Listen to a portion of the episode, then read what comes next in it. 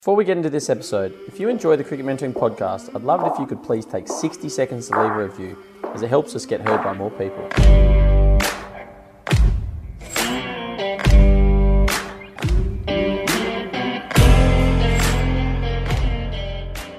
G'day, legends, and welcome back to another episode of the Cricket Mentoring Show. It's a beautiful day here in Perth, uh, and as always, I have my main man with me, Reedy. How are you, legend?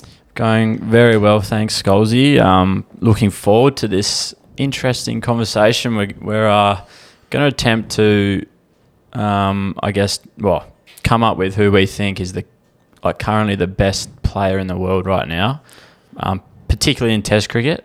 Um, it's quite a relevant conversation, I think, with a few blokes in and out of form, so should be good. Absolutely, and we're, by player, we, are talking we're, we're batters, so we're, we're sort of really looking at batting in more depth. We're not going to go into all rounders or bowlers maybe today. Maybe that's time for another episode. But yes, very much. We've just been doing some research and giving us some sort of context around everything. So really looking forward to this one. Yeah, no, um, uh, don't know how we're going to get there, but it should be um, should be a good chat anyway. But firstly, mate, we um we haven't been able to wipe the smile off your face all week. Um, I'm sure by now a lot of people would know that it's been a special week for young Teague Wyllie um, and cricket mentoring and yourself. Um, making his first class debut for Western Australia here here at the WACA in Perth. So um, that's just an unbelievable achievement, isn't it, mate? Yeah, absolutely. Uh, I think I saw an article uh, a few days ago where he was. It was an old article when Jake Fraser McGurk made his debut in, a couple of years ago as a 17 year old, and he was only the fifth player um, this century since 2000 um, to do it as as 18 before his 18th birthday. So before wow. that, I think it was Cameron White, Pat Cummins, Arjun Nair, uh, Cameron Green, and then Jake Fraser McGurk. So that means Teague is the sixth player this century to debut before his 18th birthday. He turns 18 in a month's time. Um, and yeah, it's been an incredible week. And then to sort of be at the WACA yesterday when he walked out to bat, when he hit his first boundary, when he when he was just in the middle for over an hour and put on over a hundred run partnership with Hilton Cartwright, it was um, being there with his parents on day one um, and his sister Georgia. It was yeah, it's been a very very special week, which we're going to sort of talk a bit more about now. Yeah, that's yeah extraordinary. Really, he's still still a baby, isn't he? He looks like a thirty year old, but um, no, and that mo in his uh, picture at the WACA receiving his cap was quite humorous. But well, that's quite controversial. You're a fan of it. I'm not. Yeah, I actually uh, don't mind it. So no, good on him. Good yeah. on him. Be be different. Be yourself. That's I wonder good. how he'll feel looking back in 20 years and think, well, I like it, or what was I thinking? Well, you look back, what 30 or 40 years now, they've all got the big mows and the big mops of hair. So you never know. He could could fit right in, but. Um, first, firstly, how did he how did he tell you about it? Um, it must have been an exciting time for obviously him and his family, and um, and then when he when he spoke to you, yeah, well, um, just going back, I suppose, to the game, uh, the previous Shield game where he was he was in the squad and he, he sort of rang and said he was in the squad for that, and then he went away, and then he sort of texted the day before the game when we were sort of really, I was pounding him saying like, "What's going on? Are you in? Are you in?" Um, I thought he might be in that game, but then they went with the extra spinner, and so he wasn't. Um, so coming back to the WACA um, where WA had to win and they, was, they were going to prepare a green wicket to get a result. I didn't think they'd play two spinners, so I thought they'd probably um, go the extra batter. So the makeup of the side, I thought it would either be Teague or Sam Fanning, another CM athlete who we've had a bit to do with. So um, I had a good feeling um, it would be one of those two, and I thought Teague might be slightly ahead of Fanners in the red ball game in the red ball team. Um, and then yeah, Teague sort of gave me a call on Monday. It was two days before the game, and he said just had a really good hit with Vogsy.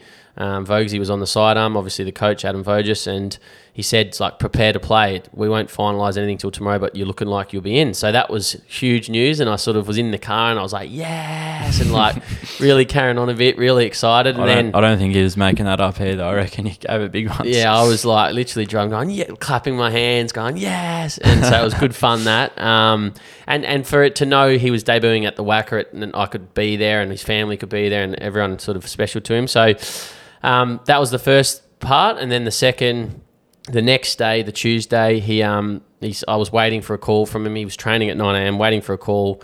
Um, he called me about lunchtime and said, "Are you at home? I'll uh, I'll drop in and, and just see you. I'm just going to grab some lunch." So he, he grabbed a subway and, and then came to my house. Um, I was at home with my daughter. I have her on a Tuesday, and he just sort of like gave me a big high five and hug and said, "I'm in. I'm playing, batting at five. And um, I was just so pumped. I was just so like excited. Um, yeah, he was pretty. He was pretty calm and pretty chilled and relaxed. Um, which yeah, that was the exterior. Um, I, I'm sure he had a bit going on internally. Kept saying he felt fine. I know there was a bit going on the night before. Um, but yeah, it was really cool. He spent about an hour at my place on, on the Wednesday lunchtime, played with my, my two daughters, threw some balls to them, and, and had, a, had a good time. We had a chat, spoke a bit about his sort of mindset and how he deserves to be there, how he's ready. Um, just a few sort of yeah calming sort of thoughts, and then we, we had a few more texts and a, a, another another call on the Tuesday night, and it was incredibly exciting. Yeah, so it was it was a, it was a very special and exciting um, couple of days leading into the the first day. No, that sounds yeah sounds incredible. I can't even begin to imagine the feeling of when um, gave him the nod. That must have been a pretty special one. Um, I guess then so you get to Wednesday morning, was it? Um, the start of the Shield game. Um, you got there early to see the, the cap presentation and um, everything unfold there with the family and, and all that sort of stuff. So, how that sort of make you feel um, seeing all that? Yeah, same sort of thing. Very proud, very just happy for Teague. Um, it's definitely not about me. This is all about Teague. Teague is the one that sort of got there and um, I wasn't able to do this in my sort of cricket career, so I'm just thrilled to have played a bit of a part in, in Teagues so far, and it's only just the beginning. Um, but yeah, look, I, I, wasn't able to go on the field, which was pretty disappointing. Um, COVID protocols and so forth. So I was sort of in the on the front row of the stands, about 40 meters away, and, and filmed it and watched it. Um, all unfold, and, and then he very um, a very sort of nice gesture. He came over to the fence and, and we took a photo together, and um, he obviously yeah gave me another big high five, and, and so it was just a really cool um, buzz. I then spent the day with his mum and dad. Um, had a couple of quiet drinks in the afternoon to sort of celebrate with them, and um, yeah, look, it was just a, a, very very special day. I was pretty nervous all day. I sort of wanted him to field well and, and sort of be a good part of the, the team in that sense. So I had this sort of sort of anxious, nervous feeling, even though I was really up and about and enjoying it. Um, I was getting lots of messages. No doubt Teague, Teague got hundreds of messages, as did Marnie and John, the, the, his parents. They got heaps, but I got quite a few as well.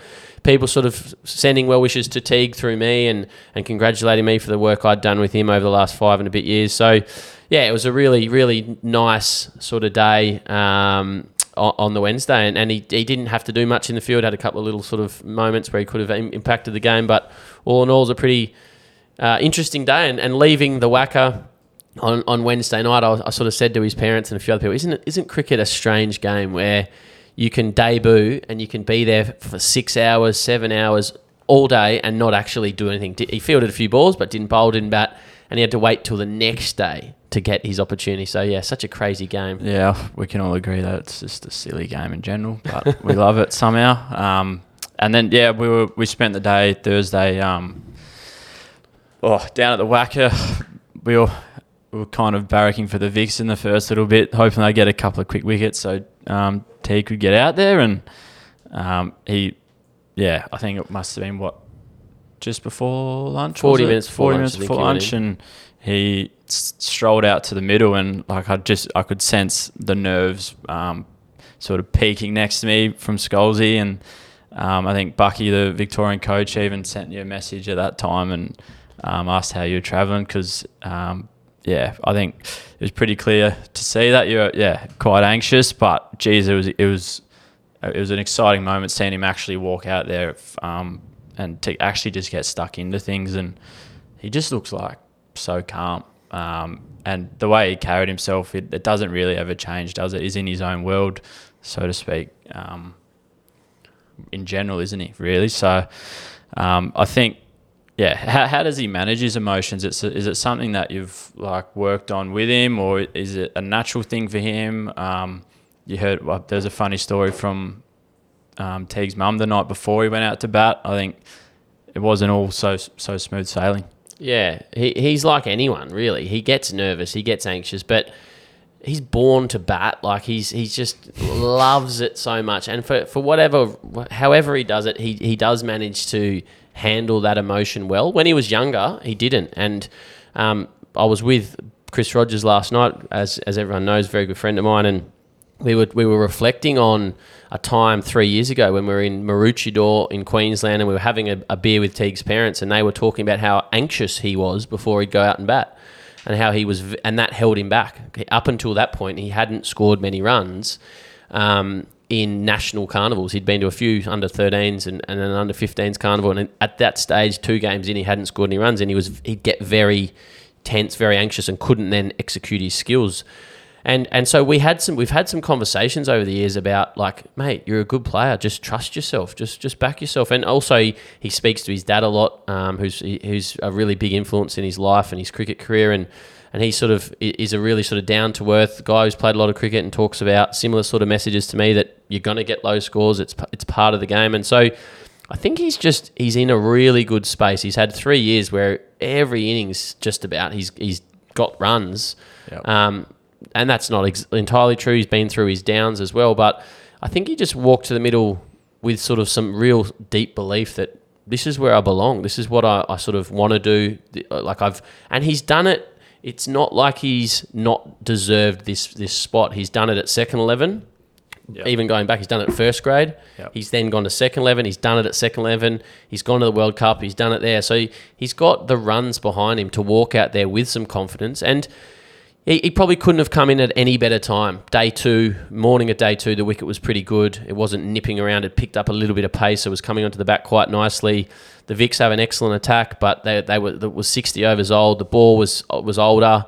Um, he had an experienced player in the other, at the other end in Hilton Cartwright. They sort of ran hard and ran really well between the wickets together. I think those two will, will bat a lot together and, and, and probably score a lot of runs. And they're, they're very, very good between the wickets. So, um, yeah, look, he, he he said to me on the on the Tuesday, he said, "Look, I'll be very nervous going out to bat." And as you mentioned, he was very nervous the night before. His mum called me and said she was he was bouncing off walls and, and he needed to calm down a bit. Why can I see that so clearly? as Yeah, well, well, He'd have a before he went to the would have had a World in Cup, before he went to the World Cup, he was like got all his gear. He had all his gear on in the lounge room, was shadow batting and all his gear. And Yeah. I don't think he did that this time, but he was pretty yeah um, hard. He doesn't like sitting still and. Um, so he said he'd be nervous the first few balls, but once he faced a few balls and um, once uh, he got off the mark, he, he'd relax, and you could tell he was he was on. He, first ball was a pretty good ball from Cam McClure, sort of middle and off. He blocked it nicely to mid on. yeah. He then went wide for three, left him, and then he the next ball I think he hit was a a nice sort of oh, a bit of a slice, but behind point. But that would have relaxed him. A few overs later, he hit a beautiful cover drive off Will Sutherland that really sort of relaxed him, and then. I think the one of the great things is, is it doesn't it, like, and this is something that's really evolved in his game, is that it doesn't matter if he's playing for Rockingham or WA um, second eleven or Australia in, at the World Cup or now Shield cricket. He just loves batting, so it's it's the ball versus him. It's Yeah. not it's not James Pattinson, Australian quick. It's not oh Will Sutherland. Or it's not oh there's lots of people around me. It's let's let's bat. Let's just see the ball and bat. Let's try and make good decisions. And so once he was in and relaxed, he just batted. That's what he does, and it's the highest quality bowling he will have ever faced. But also on a very good WACA wicket. Um, and it just showed that his game is sort of up to it, um, which we've always sort of thought. But Well, I'm happy to admit that I actually didn't think it was like going to be like quite good enough technically early on, like a few years ago. I thought I did have my doubts about that sort of thing, but the way he's applied his technique to then his batting blueprint is what has made it so good, I think, and he almost limits himself with his options so that and he just nails those options every time and um, I said I said to you yesterday we are watching him and he hit flicked one through mid wicket, um, I think it was for four, and then the next ball he back foot punched one. other way around, back Oh, foot yeah. punch off Pattinson. Yeah, and then I, I just turned around and I said like that is just Teague in an absolute nutshell, and that were the same shots he was playing in the under 19s and the same shots you see every week at um, at a, any grade ground he's batting at, and I think um, yeah, it was just incredible to see him like just keep doing what he does, and then like the thing that got me, um, Pattinson started to go at him with the short stuff, and like he just he pulled one in, just in front of square. I think it was out to the deep deep fielder, and I was just like, our eyes both opened up, and we are just like, wow, that was next level. Because um, most other batters, like facing Pattinson that day, had battled with that um, that short ball because it was quite variable, and yeah, that was when our yeah like, oh no, he belongs here. I think that's how I felt anyway. Yeah, with the second new ball, and that was always going to be a real test. Was like facing someone of Pattinson's sort of caliber, pace with a newer ball, um, and coming hard at him with the short ball. But uh, it, he just looked so comfortable. Uh, it wasn't a hugely fast wicket yesterday, but it had pace in it. Um, but his game's in a good place, and and going back to his technique side of things, which you mentioned he was a bit limited a few years ago and he had a few technical issues. He'd close his front foot off a bit. Um, he'd have to play around his pad and he'd fall over. And, and, and they're things he's going to have to keep managing throughout his whole career. But he's worked really hard and, and he's done his drill work. He hasn't been afraid of hitting lots of underarms to then make improvements. He loves the contest. He loves facing bowlers and getting on the sidearm, but he doesn't ever neglect the daily vitamins, doesn't neglect the drill work that develops his technique, um, which is really important. It's really important for young batters out there, young young players, even anyone, bowlers or whatever. That you've got to put in the time in the simple stuff, the sometimes the boring stuff, to make those those changes and those improvements. So Yeah, uh, the the fun is, and the thing that put the biggest smile on our face, I reckon, was like the second over of the off spinner bowled. He just dropped down and swept in for four, and I've, we almost laughed because like that was just yeah everything, yeah everything was you've sort of worked with him, and as you say, just drills and drills and underarm sweeps like, and in the 19s that he brought that out, um, yeah, it was. It was quite a good moment that one. Oh, absolutely. We were sitting at sort of deep cover and, and we couldn't see the line that the bowler was bowling, but you could sort of see the pace and the length. And, and yeah, he just sort of running down, knocking it to long on, knocking it to long on, blocking, got back and cut one. And then all of a sudden, bang, four behind square. And that's something that a few years ago we started with underarms. We started with little soft underarms and learning to play the sweep shot. And then we went to India. He came to India with us and did a lot of work on his sweep shot there. And he just batted and batted and batted and batted for hours and hours and hours and days and days there. And that was the sort of start um, of him learning to play spin well and, and watching him play Matt Short yesterday, where he ran down and just clipped into long on, jogged to the other end, got Oh, no. back. It just looked like a, a hundred sort of game player. And yeah, it was pretty exciting just watching him. Just his all round game. He, he, he scored off the back foot uh, against the Quicks. He cover drove the Quicks. He flicked off the, the Quicks' legs. He, he sort of played the spin well, and he got a good ball in the end. Probably one he didn't need to play at. Um, and he said that Will Sutherland's action, he sort of comes from 11 o'clock, and it makes you feel like you have to play at them Yep. um, more often than not.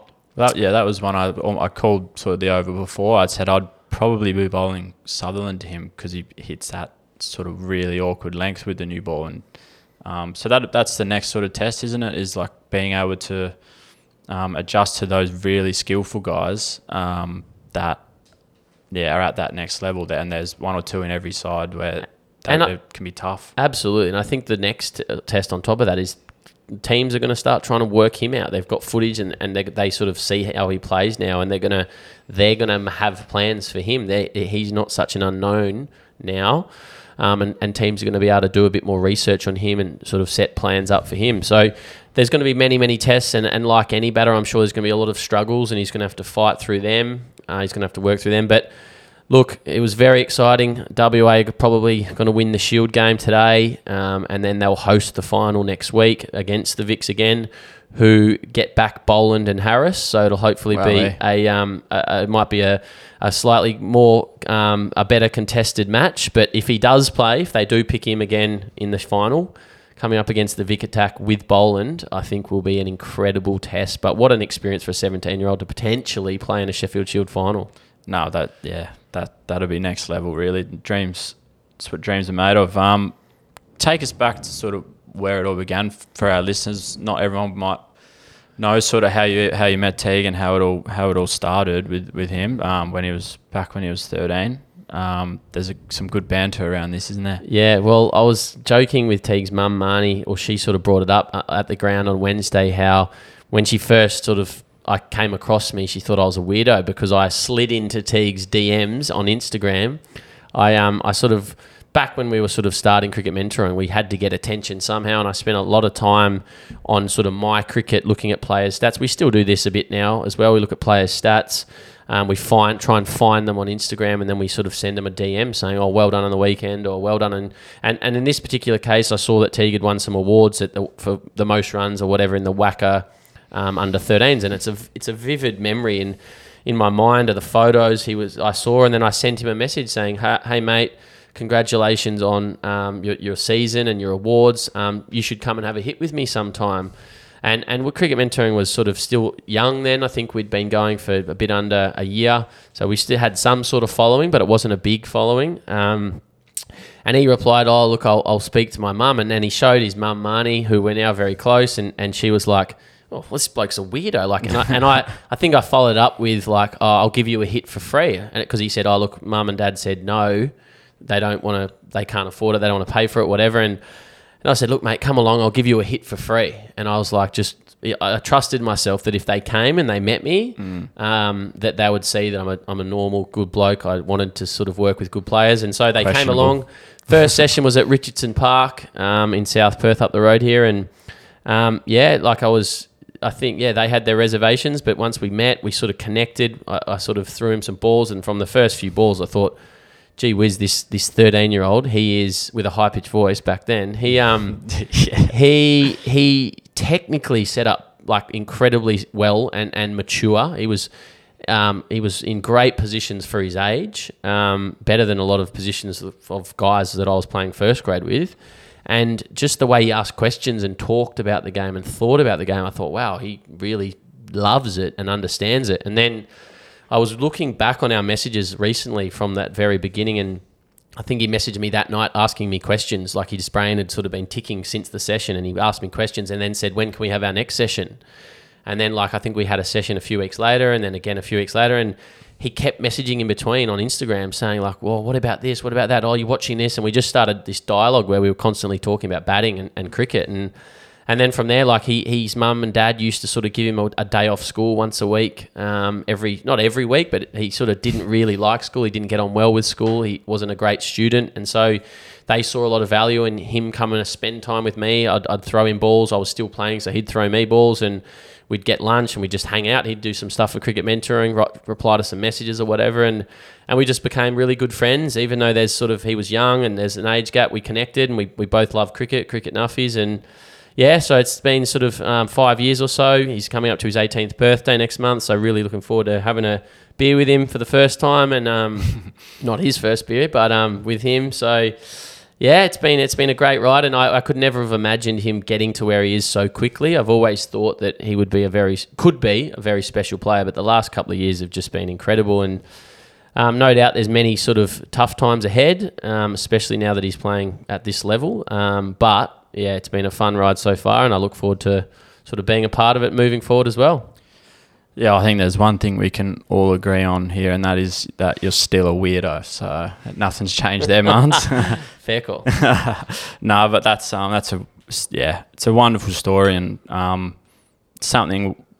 Yeah, I think we're pretty proud of here at Cricket Mentoring, and I know you are, um, especially there. So, yeah, moving on to um, yeah, this is going to take some time. I think I, I yeah, still don't know how we're going to work it out, but um, I messaged Scholes last week, um, saying oh, we we've we've got to we should discuss who is actually the best player in the world right now at this at this present Batter. moment. Or batter, batter, yeah. You got to be a batter to be a good player, in my opinion. um, yeah. Where are we at with this? Where are you at?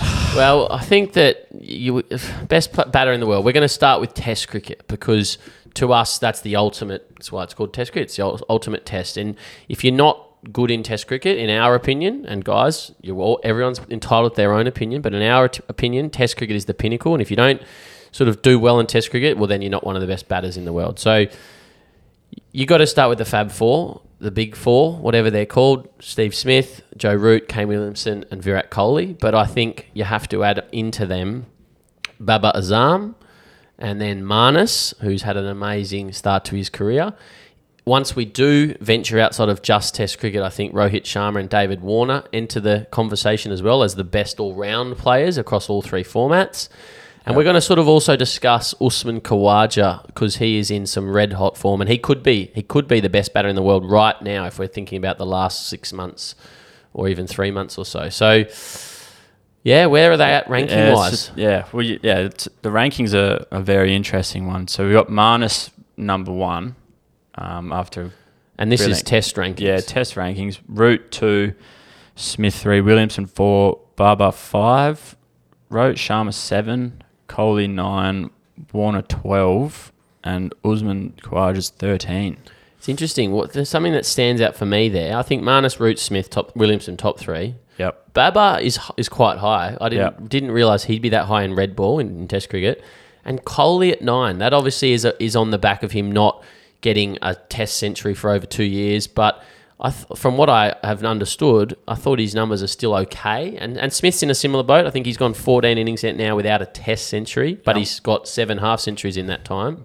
Yeah. I'm Um, quite shocked that Rohit Sharma's actually passed him and gone above him there. That's I actually yeah wasn't aware of that. That's um that's interesting. And I, I don't um I don't know I don't know how the metrics are, are, are sort of done or worked out. I'm not um exactly sure how that's done, but that's obviously yeah some sort of um uh, algorithm to work out the numbers. But if we break it down into their stats, Joe Root has played a lot more, quite a bit more than everyone else. 117 tests. He's got the most runs as a result of that. 9,884. Um, the next most uh, tests, 101 tests. Kohli's got 8,043 runs. And just behind him in terms of runs, Steve Smith is eight has just passed 8,000 runs, 8,010 runs he's at now, but only 85 tests. And Williamson, 86 tests, one more than Smith, 7,272 runs. So 730 odd runs less than Smith in one more test. So look, I'm going to start straight away and we're going to break down some of these numbers more. But in this test match, Steve Smith passed 8,000 runs. He was the he, he broke the record, or he's now the fastest to 8,000 runs. 151 innings it took Steve Smith to get there. The next best is Sangakkara, 152 innings. Tendulkar was 154 innings. So Garfield Sobers was 157 innings, and Dravid was 158 innings.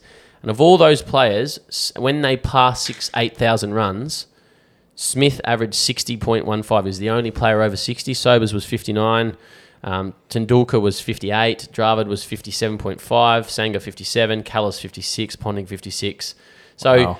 look, it's been 14 innings since Smith has scored a Test century. January 2021, um, over 12 months. But to me, he's still the best player in the world. Those numbers are, are head and shoulders above the next best. That's yeah. Well, it's pretty tough to argue. The fastest eight thousand runs has got to count to count for something there, doesn't it? Quick shout out to Kumar Sangakkara, the god of left-handers. I I thought loved Shaun Marsh was the god of left Yeah, hands but Kumar's like everyone's dad. he's a, he is a guru. He's a guru.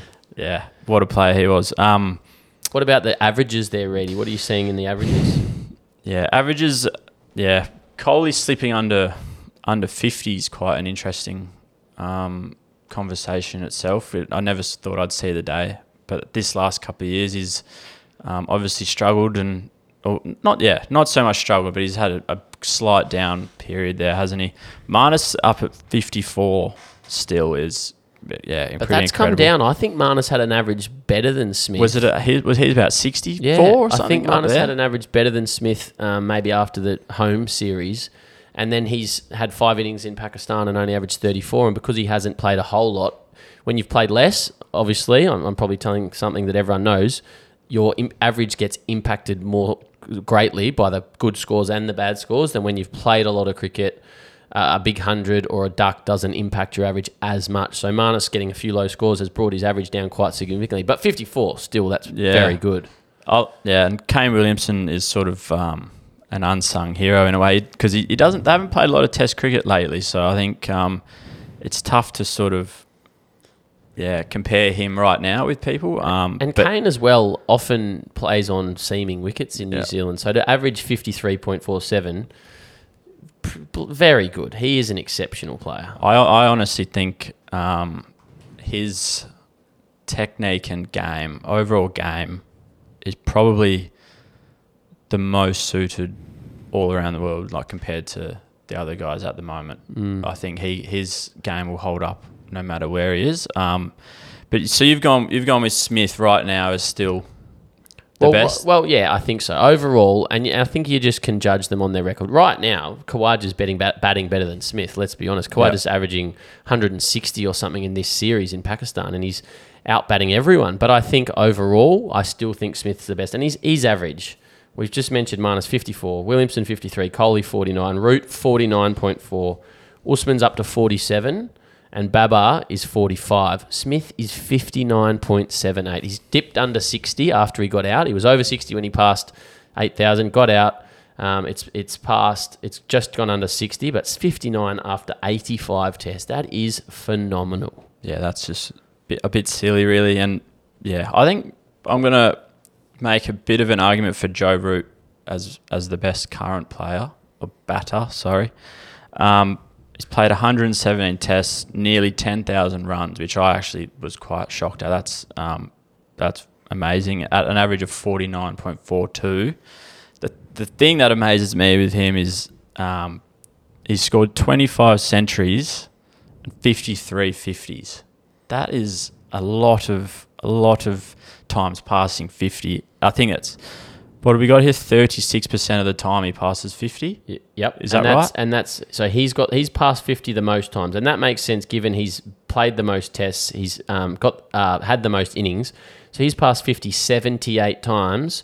But his conversion his conversion rate from fifty to hundred is one of the lowest. It's the lowest, thirty two percent. Yep. Um, Marnus is 31 and Babar is 23, so they're actually lower than Root. But if Root's conversion rate, compare that to Smith, who's 42%, 42.85%, and Kohli's conversion rate from 50 to 100 is 49%. That's the best of the whole lot. But Root has passed 50 more times. He's got 53 50s. So if Root had have converted some of those 50s to hundreds, he was numbers. He still averages, uh, what is he at? 49.4. If he had converted some of those 50s, his numbers would probably be closer to Smith's. And that was a real, I think, criticism of Root for quite some time that he wasn't getting playing match winning innings. He wasn't scoring big hundreds. But while Smith and Kohli have probably gone backwards a little bit in the last two years in terms of their output and their numbers and their centuries scored, Root has really probably been the premier batter in, in Test cricket over the last couple of years. And yeah, another thing to, to maybe consider is Root like batting in England. It it does sort of nip around all, all day, doesn't it? It's a, you've got to be you've got to bat well the entire innings to score hundreds. You get the odd flat one or one that turns a bit. Um, and then I look at him right now and like his game against spin is it is world class. Like hi- watching him sweep is actually poetic, if you ask me. And um, his recent series in the subcontinent and over in the West Indies right now, where it is turning, um, yeah, I, yeah, cheese is, is good. I, I just, yeah, it's tough to go against him right now. Um, Well, I think I think that the trend or the theme, like to get to the into this conversation, these sort of seven players, and then you add in Sharma and Warner, nine players. You've got to be good in all conditions against all types of bowling. Like, I think there'd be Warner would be there'd be a knock on Warner that he hasn't scored the runs in England when the ball does swing and seam a bit. But overall, his test and career record, ODI and T20 records is phenomenal. And all of these players, they've all scored runs all around the world, and their game is good against pace and spin. There's not too many kinks in their armour. Um, and to me, that, that all comes down to having good fundamentals technically, Yep. but also an incredible hunger to be the best and be the best they can be. Um, and a, a willingness to constantly learn and tinker and adapt so that they can get better and they can evolve. Because as we just spoke about with Teague, there's these guys are, are sort of every opposition knows their strengths, knows a lot about them, and they've got plans to try and counter them. Um, I think England actually did that quite well in the Ashes this year. They bowled straighter to Smith and they had a leg side field and they made it harder for him. Um, but just yeah, these guys are all phenomenal players, and and and I think an important message for any young players watching or listening is they're not always at the top of their game. Root went for a few years where he was struggling to get runs. Kohli at the moment is below par in terms of his output. Smith, although he's still really um, going quite well, seven half centuries his last 14 innings, he hasn't got a century in that time, which is below par for him. They um, they do go through tough times, but over a long period of time, their numbers are still phenomenal. Yeah, no, there's and like I think with Root, he's he still gets out in similar ways. He's, he, those weaknesses are actually quite, um, I guess they stand out in a way. And but yeah, that for them to execute the rest of their game so well and try and limit their weaknesses for long periods of time is probably um, a big reason why they're able to convert and um, like yeah, score so many runs as well. And you, you look actually look at yeah, you look at Marnus Root, Kohli, that sort of, even you could argue for Smith and Babar, like that channel outside off is quite a weakness. And then a lot of them, how good are they through the leg side and being able to manipulate the ball around? Um, I think it's pretty clear with Smithy and um, Root, especially how good they are off turning balls off off stump into the leg side. Um, some interesting trends when you start going into their um, sort of game blueprints. I, I, I guess you could call it. and scoring areas. And, and something that I think is an interesting stat, and we did a little bit of sort of stat nothing out before this, that Marnus is the, has the highest um, percentage of getting to 50. So if you if you look at how many innings they've played and how many times they've passed 50, you get a percentage of how often they get past 50. And he, in his career, short career, 26 tests, he's played the least tests out of all of them. He's passed 50 42.2% of the time. Smith is 41.7, which after 85 tests is phenomenal. They're all phenomenal. Williamson passes 50 38% of the time. Babar 37% of the time, Root 36% of the time. Kohli's conversion rate from 50 to 100 was the best, but he's only passing 50 32% of the time. And Khawaja's conversion rate is exceptional as well, 42%. Um, every time he gets to 50, 42% of the time he gets to 100, but he only gets to 50 32% of the time. Although that would be that would be higher in recent times. His his numbers in this sort of since he came back into the side, 137, 101 not out against um, England at Sydney. He had a bat, sort of a tough game in Hobart where he was nipping around. He got six and 11. Then this Pakistan series, 97, 160, 44 not out, 91, 104 not out. His average is 125 since he's come back into this team. So, as I said before, he's not he's not in the top six. He's not in the best six because he was out of the team three or four months ago. But he must be close to the best batter in the world right now. Yep, it's very very tough to argue that, and I think the fact he's doing it um, in pretty. I don't know. Could you could you call the Pakistan tour tough conditions or Oh, they're, I think they're they've been foreign, batting- but they're batting pretty friendly friendly, wickets, Yeah, but, um, but Marnus, but, foreign. Marnus has struggled there, so um, it's yeah they're not having it all their own way. Clearly, um, I, one thing I want to talk about it. Yeah, I think is standing up in the right the big moments like and um, Babar's knock in the last test to I think yeah 100 197 or something, and to miss out on the double century. But it was when he did it for his team on the last in the fourth innings of a test match. Um, those are the sort of things I like to take into consideration and um, showing that sort of grit, that determination um, when it matters most. And um, I've looked back to like Smith's in the Ashes in England when he was pretty much carrying Australia and um, sensing the big moments. So that that's the sort of stuff I, I love. Yeah, well, I think Smith's 100 in the first test of the last Ashes, his first test since sort of back from Sandpaper Gate, and um, and the crowd was into him, and, and that 100, I think he's listed as his favourite, and Yeah. that was incredible. The the emotion that was attached to that, and that again is is something that these great players are able to do. Um, they're able to stand up in big moments, and that's why they're the best. And so, I think ultimately across their careers, they'll be judged by their their averages, their their runs scored, their their averages, um, and their hundreds scored. But it, it's just such a funny thing. At any point in time, if we went back six months, we went back two years, any point in time, they're all there'll, there'll, there'll be others that are so, someone will be the best, and one of the others won't. But ultimately, they're judged on their career, and they're all fantastic players, and are all going to have end as true greats of the game. Um, if we move into the white ball game now, we're not going to dissect the numbers as clearly, but something that stands out in the white ball rankings is Babar. How good is Babar in white ball cricket? Yeah, number one in one day internationals and T20 internationals. To That's- go with five, he's he's ranked five in Test cricket. So overall, it suggests that he's the best all round player in the world right now. Do you agree with that? Uh, yeah, that's as, it's as simple as that, really. Um, And to give it some Num- yeah. context, to give it some stats context, don't lie in that Cole. Kohli is ranked nine in Test cricket, two in ODI cricket, but 16 in T20 cricket.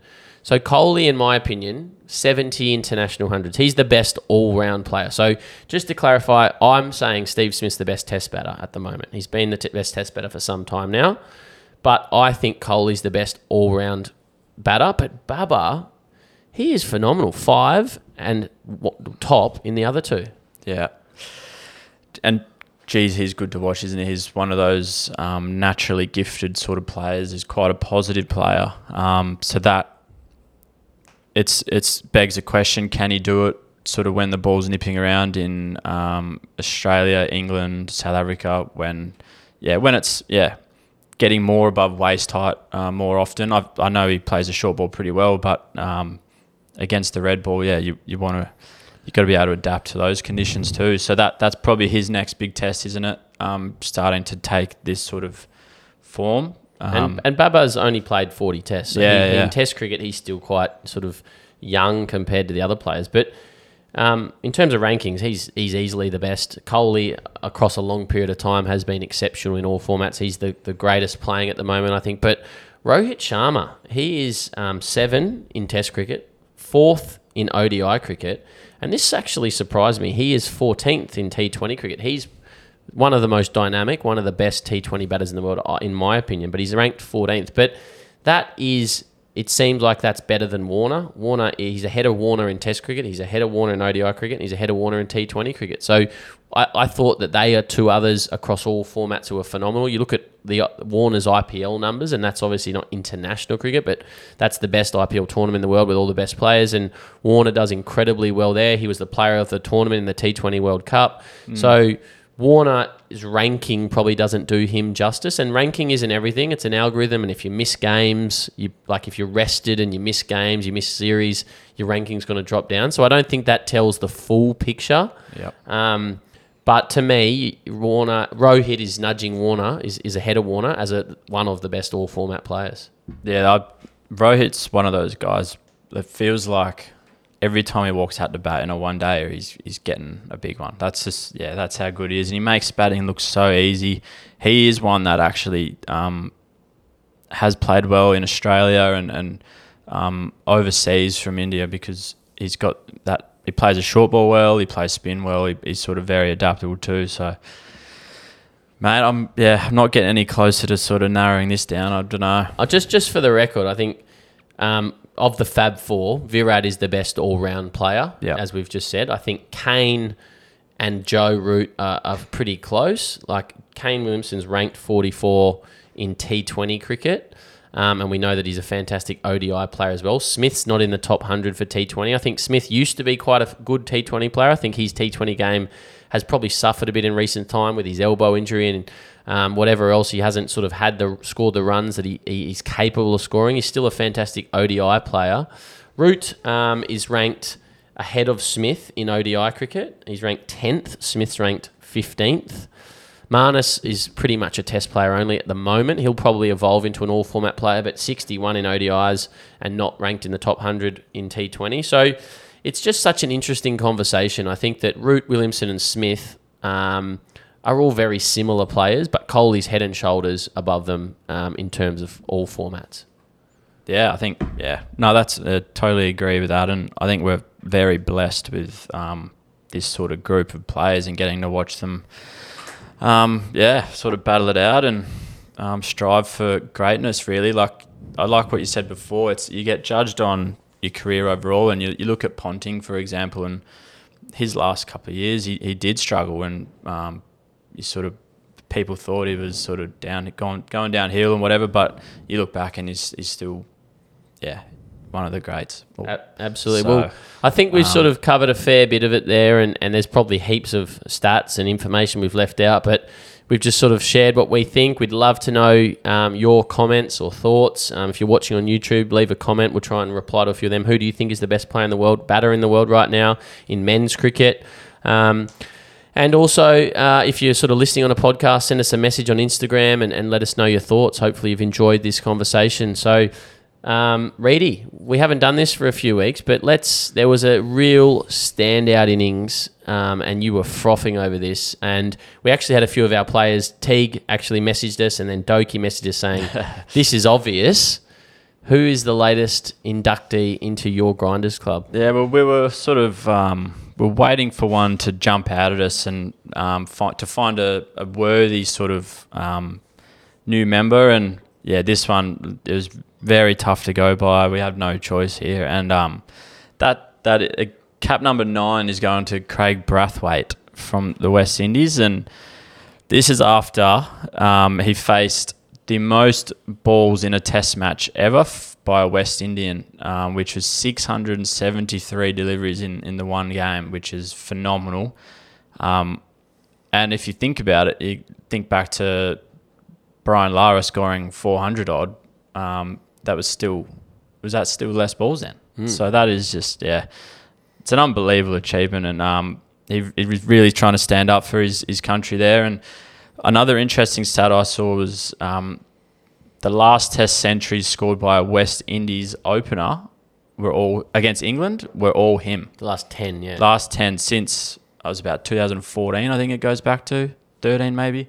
Um, to score 10 test centuries against one team Yeah, is a and- huge and in effort. England as well. Probably there's a few that in England Yeah. in tough tough conditions, and um, he's a proper grinder. You can see it, and technically he's, he's not fussed about how it looks, and he just loves getting behind the ball, and um, clearly he's very good with his hands and being able to adjust to a, moving ball, and um, his temperament is just unbelievable. So um, it could be yeah the modern day wall of Test match cricket because that's the only time we get to see him. So um, that's good.